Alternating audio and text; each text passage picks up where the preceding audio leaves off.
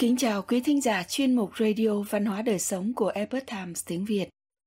Hôm nay, chúng tôi hân hạnh gửi đến quý vị bài viết có nhan đề Thế nào là một người mẹ thành công? Bài viết của tác giả Annie Holmquist do Thiên An chuyển ngữ. Mời quý vị cùng lắng nghe.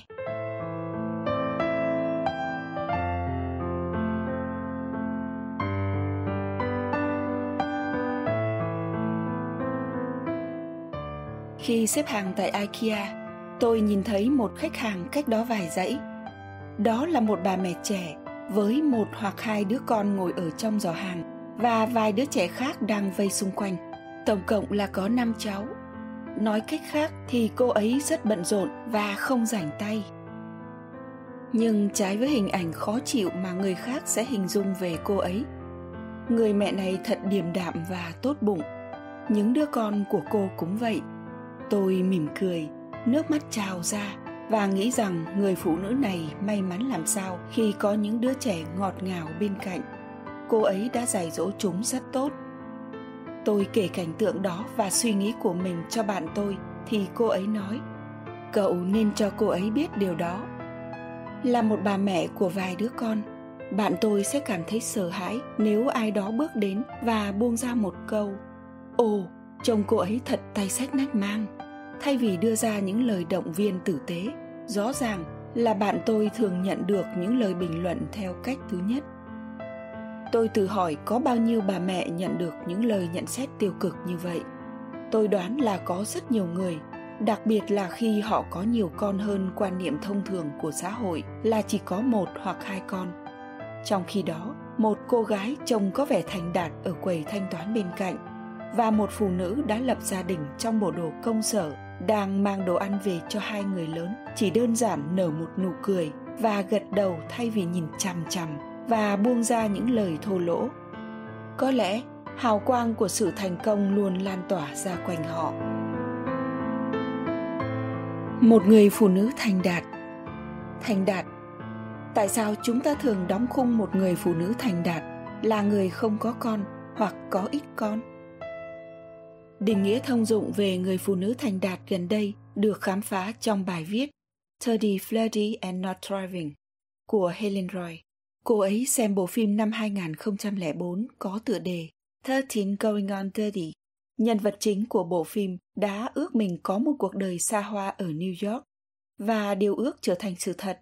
Nhưng sau đó cô nhận ra rằng có lẽ cô nên ước mình kết hôn với bạn trai thời cấp 2 trong khi nhân vật trong bộ phim có cơ hội quay trở về và lựa chọn lại, những người phụ nữ xem bộ phim đó thì không. Và kết quả là họ trưởng thành, trở nên thành công trong con mắt của người đời, nhưng lại vận lộn với nỗi buồn của việc bỏ lỡ hôn nhân và đặc biệt là sinh con. Thay vì nhận thức và giải quyết vấn đề này, chúng ta quay sang thể hiện sự phán xét, thương hại và coi những người phụ nữ quay lưng với sự nghiệp để nuôi con là đáng xấu hổ, roy giải thích. Tại sao chúng ta lại phán xét họ như vậy? Họ là những người chồng chiến hào, những người đã chọn hy sinh những vòng nguyệt quế của danh vọng và quyền thế nơi thế gian để đổi lấy những chiếc vương miệng, làm bằng hoa bồ công anh do những đứa trẻ có khuôn mặt lấm lem tặng cho mẹ.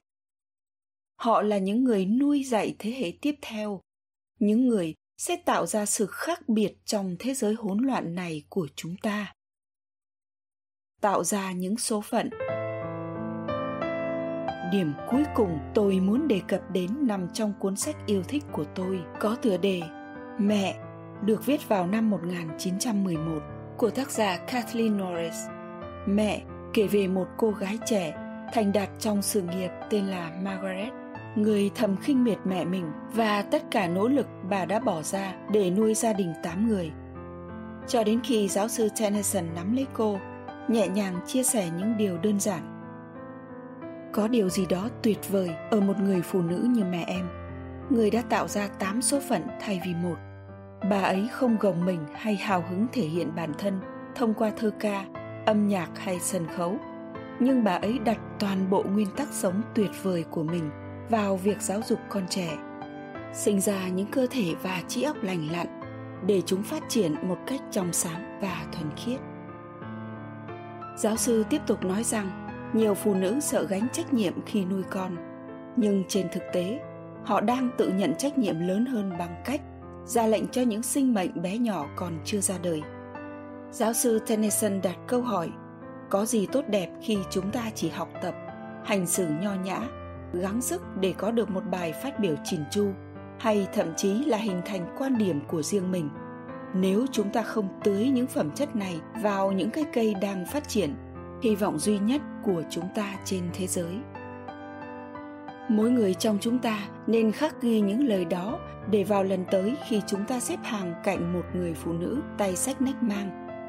Những người phụ nữ chọn sinh con và nuôi dạy chúng trở thành những người trưởng thành đáng kính ngay thẳng không phải là những người ích kỷ hay thiếu tham vọng văn hóa, lập trường và sở thích cá nhân thay vào đó, họ là những người khôn ngoan, sử dụng giáo dục, sự thấu hiểu và nhân cách của mình và đầu tư chúng trong nhiều năm để một ngày nào đó nhân rộng sự ảnh hưởng của họ lên thế giới khi con cái của họ bước vào đời.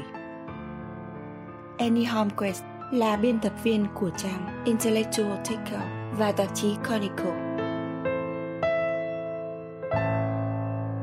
Quý thính giả thân mến, chuyên mục Radio Văn hóa Đời Sống của Epoch Times tiếng Việt đến đây là hết. Để đọc các bài viết khác của chúng tôi, quý vị có thể truy cập vào trang web itviet.com.